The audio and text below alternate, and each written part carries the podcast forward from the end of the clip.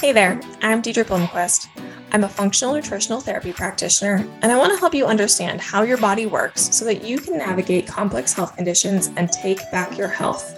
I'm passionate about serving women, no matter what stage of life you're in, so that you can take your health into your own hands, understand and address root causes for dysfunction, and holistically support every facet of your life. Women are the gatekeepers to the health of the family, and I want to help you understand health deeply to make the best decisions not only for yourself, but for your family. I'm a lifelong learner, and I hope you'll join me in this journey to be always learning and always growing. Let's dive in. If you're struggling with hormonal imbalances and fertility concerns, but you haven't considered how gut health is connected to this, then this podcast is for you. This connection is so understated, and unfortunately, many hormone experts miss this crucial connection for women who are struggling in these areas and are led to believe that they cannot achieve balanced hormones. They just have to live with it and will never be able to conceive naturally. I can tell you firsthand that we see women do just that every single day by focusing on their gut health, and I want to want to help you understand why this connection is so crucial. A couple of key concepts that are important to understand here, first and foremost though. Digestion is foundational to our health, and impaired digestion puts stress on the body. Our cycles are impacted by stress. So, why don't we consider other factors of internal stress and how this might impact ovulation, our periods, and ultimately fertility to be able to carry to full term? We're very keen to understand the external stressors on the body, but we don't take into account those internal stressors as being equally as important, if not more influential, on our hormones. The second concept you need to understand is that hormones do not function in a bubble. So, when we're talking about hormones, we're not only talking about your sex hormones, but your adrenal hormones, your thyroid, insulin for blood sugar management, and all of these hormones play a role together. So, rather than thinking about just your sex hormones as going up or down, we need to think about this more like a teeter totter, where if something goes down, another thing goes up, and vice versa. It's not a perfect one to one on how these things interact, but if one set of hormones in the body is impacted, you will see impacts to other endocrine glands and organs and the way that they are able to produce those hormones. So, to begin with, let's walk through the way that poor digestive health can impact hormonal health and therefore fertility. Now, I want you to think of this like a tiered system because when there are issues with gut health, there tend to be low lying imbalances. And as things progress, they build over time. So, for instance, if you have a pathogen, you also likely have digestive dysbiosis, and you likely also have a beneficial bacterial insufficiency. And it starts as that insufficiency builds to a digestive dysbiosis and then builds to an inflammatory dysbiosis where you have a pathogen or gut infection that requires eradication to rebalance the gut. This doesn't happen overnight. So these things tend to build over time. People get more and more symptoms or more and more issues um, as things progress. So, tier one beneficial bacteria insufficiency. Bacteria are very important for our microbiome. There are more bacterial cells and organisms that live inside of our gut than there are cells inside of our entire body. We are more bacteria than we are man.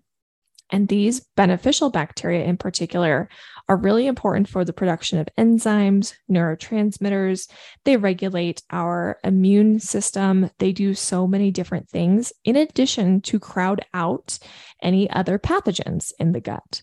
We all have some level of yeast and parasites that reside in our GI tract, but these beneficial bacteria help balance that out when they are at adequate levels. Now, when we're not feeding our beneficial bacteria, or we have something like, let's say, an antibiotic or some type of antimicrobial that comes in and damages those beneficial bacteria, then we can see impacts to these systems and we can start to see those other type of pathogens overgrow. Tier two is poor chemical digestion. So you are not what you eat, you are what you absorb. And if you are struggling to chemically digest and break down your food, you are not getting all of the nutrients that you could be, even if you have a picture perfect diet. So, this is really important to understand from a three prong approach. The first thing is HCl. HCl stands for hydrochloric acid. This is stomach acid. Stomach acid is incredibly important for the chemical digestion of all macronutrients, but especially for protein. It is very challenging to digest protein without adequate stomach acid, and most people do not have adequate stomach acid production in the stomach. So, just as a little bit of insight, if you are somebody who has acid reflux or heartburn and you feel like I have too much, it's typically that you don't actually have enough stomach acid being produced. When you don't have enough stomach acid, the stomach continues to mechanically churn over and over the food in order to reach the correct acidity. It has to be the correct acidity before it can move into the next stage of the intestinal tra- tract, which is the duodenum of the small intestine. Now, if it doesn't reach that acidity, that door essentially doesn't open. So the stomach continues to produce stomach acid and churn that. And as a result, sometimes what can happen is the sphincter at the top of the stomach, called the lower esophageal sphincter, opens because the food in the stomach begins to ferment, produce gases, causes burping, and can open that sphincter, which means that that stomach acid can then re enter the esophagus, causing that burning, heartburn, even reflux all the way to the mouth. So, if you don't have enough stomach acid, you're not chemically digesting your protein, which means you're not getting things like iron and B vitamins and zinc and all of the things animal proteins contain that are so crucial for our health. The next side of this is thinking about pancreatic enzymes, especially as it relates to carb digestion. So, when we are thinking about pancreatic enzyme function, this is really what we need in order to chemically digest carbohydrates to break it down into glucose for cells. It's not uncommon to see pancreatic enzyme function low, especially alongside low hydrochloric acid. These two really do go hand in hand. And the third piece of this is the production of bile. Bile is produced in the liver and it's very important for the chemical digestion of fatty acids. So if you are consuming fatty acids, then you should be producing adequate bile to chemically break it down for absorption. And when this doesn't happen, you can have things like constipation result. You might notice fatty acids or like greasy stools, or you just might notice that you don't tolerate fatty foods very well. Now, the liver and the gallbladder go hand in hand as part of the biliary tree. So the liver produces the bile, the gallbladder releases it when fat is present in the diet. It only releases that bile when fat is present in the diet, which means that it's very important to have a steady flow of fat at meals to stimulate the contraction of that gallbladder to release the bile. When this isn't happening, such as cases of a low fat diet or you're completely missing fats, the gallbladder can become stagnant. The bile that is present in the gallbladder can become very viscous and difficult to move, which means that when you do then have fat in the diet and it attempts to contract, it's unable to do so effectively. The other thing that really can contribute to poor gallbladder function as a whole is eating toxic fats, things like your vegetable canola oil, seed oils. Those really do slow down and make it very viscous for that bile to be able to move through the gallbladder, and the health of the gallbladder ultimately deteriorates. We need to make sure that all three of these digestive components are in place and working effectively in order to support chemical digestion because all three types of macronutrients are important for us. We need each tier of that three branches in order to get what we need from our food. And when we are not chemically breaking down food, what can happen is ultimately that food does eventually travel into the intestinal tract and it can start to feed organisms that we don't want to be feeding, which brings us to tier three, which is gut pathogens or infections. These type of infections, as I mentioned, can be bacterial, fungal, or parasitic, and they can create immune dysfunction in the body as your immune system attempts to fight back um, against these pathogens. They can also be depleting you of a lot of different nutrients. These pathogens can create an inflammatory response in the GI tract that then creates permeability in the gut. So, a lot of people think that food sensitivities are a food issue. Yes, they are, and removing those things can be very effective, but it's more of a terrain issue. What is causing inflammation in the GI tract in the first place that is making that permeability happen and allowing for the immune system to have an upregulated response to food in particular. Sometimes this is happening because food isn't being chemically digested as well. So it's important to explore all avenues and make sure that you have a very clear understanding of what is contributing to those things. There can also be a dysregulation of the immune system in terms of having an upregulated response. If the immune system is working hard to fight something off, it means that it is on high alert. So think of this like having a cut on your hand. Your hand can normally run across things, no issue, no pain. But when there's a cut there, the response is upregulated. You're a little bit more sensitive. And therefore, every surface that you touch will create pain where it might not before. Another way that this can be uh, negative for your body is that elevated levels of bacteria, in particular, can contribute to elevations in uh, an enzyme called beta glucuronidase. Beta glucuronidase is a liver enzyme that's involved in the most important phase two conjugation liver pathways for the excretion of things like carcinogens, lipid soluble hormones, and steroid hormones. That includes the hormones that you are producing internally. So, the purpose of this enzyme is to create a bond between the toxin or the hormone and conjugate it for excretion, which means that it's binding to it to be carried out of the body. Now, when beta glucuronidase is elevated, these bonds become broken, and these toxins, both exogenous coming from outside the body as well as endogenous inside the body, can be recirc- recirculated, creating more toxicity in the body as a whole. The last way that these gut pathogens can be a little sneaky and cause more issues for us is through that leaky gut and that intestinal permeability. So keep in mind that under normal circumstances in the small intestine, where we absorb the majority of our food, there is selective permeability that happens in the mucosal terrain, which means that the mucosa gets to decide what enters directly into the bloodstream. Now, ideally, this is food chemical food particles that have been chemically digested properly and then prevents the acceptance of pathogens and toxins into the bloodstream. But when there is leaky gut, these permeable membranes start to open up and become more like highways, which means that undigested food particles, pathogens, and toxins get to enter the bloodstream unfiltered which means that we have very little control over what then enters our internal terrain and is then having an immune response to. So, this is where you might notice more food sensitivities, you're getting sick more often. Every little thing that you come in contact with seems to impact your health. Now, all of this puts stress on the body, which can impact two main systems. The biggest one being the adrenals, but the other one being your blood sugar management system. And these two systems go hand in hand. One does not always come before the other, in that blood sugar can impact adrenal response, but adrenal response can also impact blood sugar, which is known as a cortisol induced blood sugar dysregulation. When there is dysbiosis in the gut in particular, though, you'll struggle to manage blood sugar effectively. Research shows that the gut microbiome plays a significant role in blood glucose management. Specifically, butyrate producing bacteria play an essential role in insulin homeostasis. It's important to understand that changes in the gut microbiome are associated with metabolic disorders such as obesity, insulin resistance, and diabetes, conditions that ultimately involve an impaired ability to maintain proper blood glucose levels. Those butyrate producing bacteria are some of the beneficial bacteria that we want to be present in the microbiome.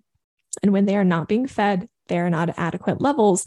This means that your blood sugar can be impacted. When your blood sugar is impacted, it can look a bit like a roller coaster happening throughout the day. Blood glucose goes up in response to a meal, and insulin is called upon to shuttle glucose to cells. But if blood glucose is too high, we can over release insulin, causing glucose levels to end up crashing below normal range. Now, our body wants to re- remain between this very fine line of blood glucose, which is known as homeostasis. And when we fall outside of that, we have to call on different endocrine organs to help us. So, when the blood sugar crashes below normal levels, the body has a safety mechanism to ensure that we have adequate glucose available for cells. Our brain, when this happens, essentially thinks that we're dying, even if we are not. This is just to keep us safe. All of the things that the body does is to keep us safe. And it will call upon the adrenal glands to release cortisol during the day to bring glucose back up into a range. Now, imagine this process happening every time you eat a meal. It happens at breakfast. You spike up, crash down. So your body releases insulin, then it releases cortisol. Then this happens again at lunch and dinner, and we're riding the roller coaster up and down, up and down. When your body's releasing cortisol in response to this, it can impact normal circadian rhythm needs, your ability to manage stress, and the adrenal glands can become overburdened. In time, this can negatively impact other endocrine glands, such as your thyroid and your sex hormones. Now, I do also just want to note here that if this blood sugar crash is happening at night, the adrenal glands aren't releasing cortisol at night. Instead, they release adrenaline to wake you up. So, if you are somebody who wakes up in the middle of the night and you feel like you might be waking up to go to the bathroom, I hate to be the bearer of bad news, but this simply isn't true.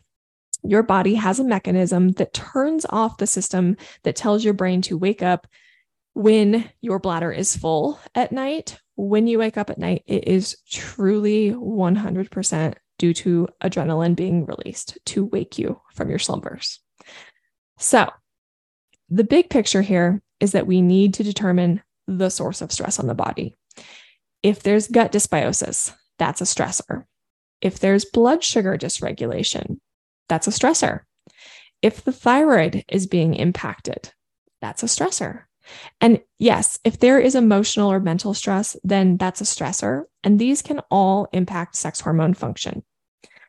This can ultimately result in an upregulated cortisol response, which is one of our adrenal hormones that is responsible for stress and our fight or flight response.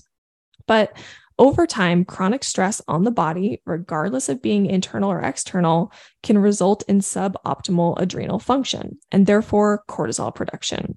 And this ultimately will impact sex hormones. So, for many women, this looks like a drop in progesterone levels as ovulation is impacted.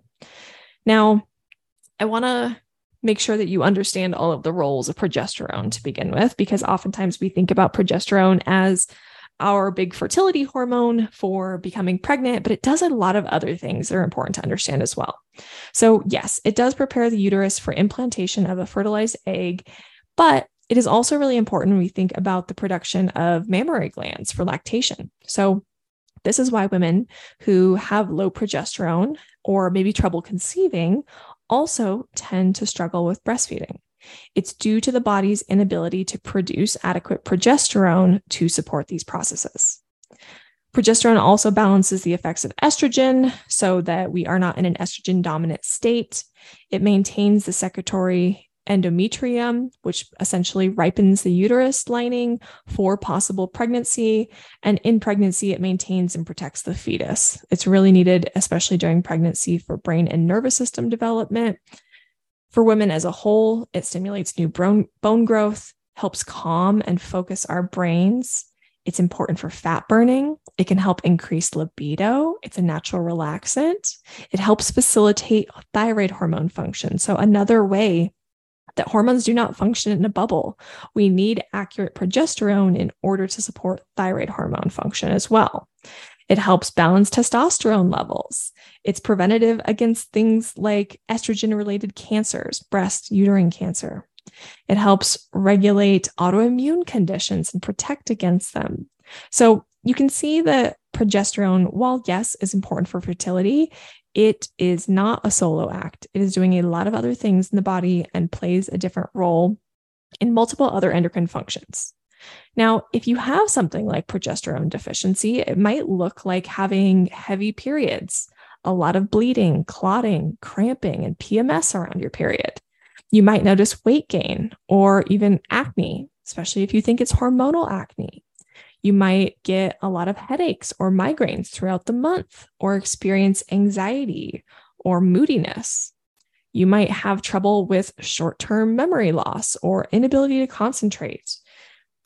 You may also have water retention, have trouble sleeping, breast tenderness that doesn't line up with your cycle.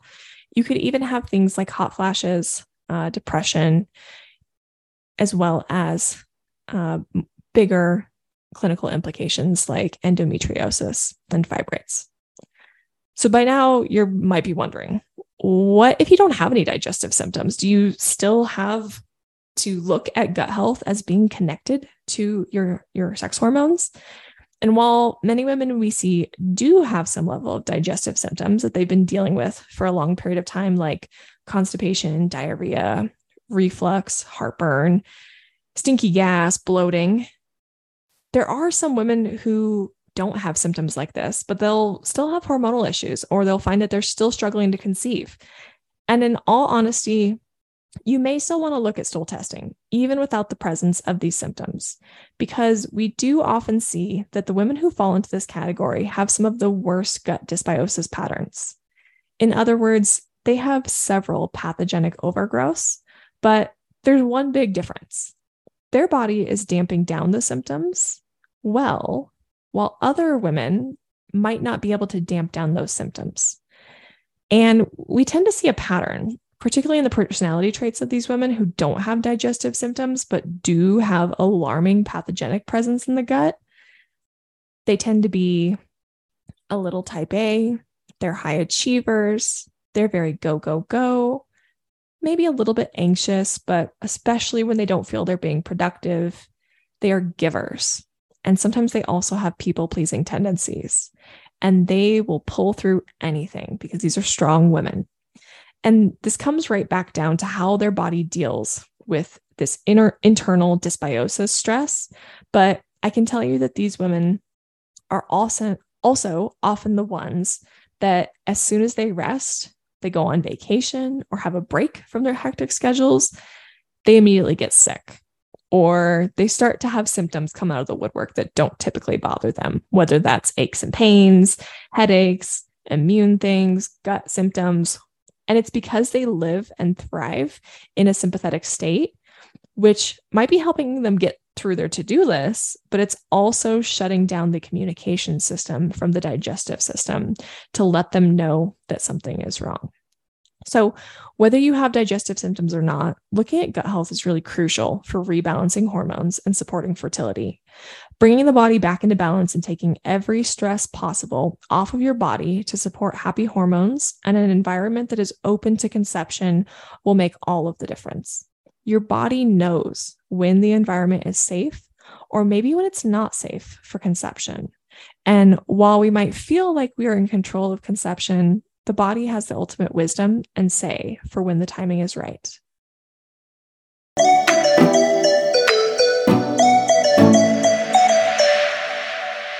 Thanks for joining us today. If you're looking for help navigating digestive troubles, hormonal imbalances, reversing infertility, putting autoimmune conditions into remission, or support navigating mold toxicity, we'd love to offer you a complimentary consultation to see how our team of practitioners can help.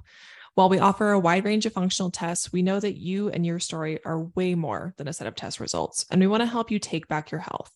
You can find more information about our team, our process, pricing for our program, testimonials, and apply to work with us in the show notes. See you next time.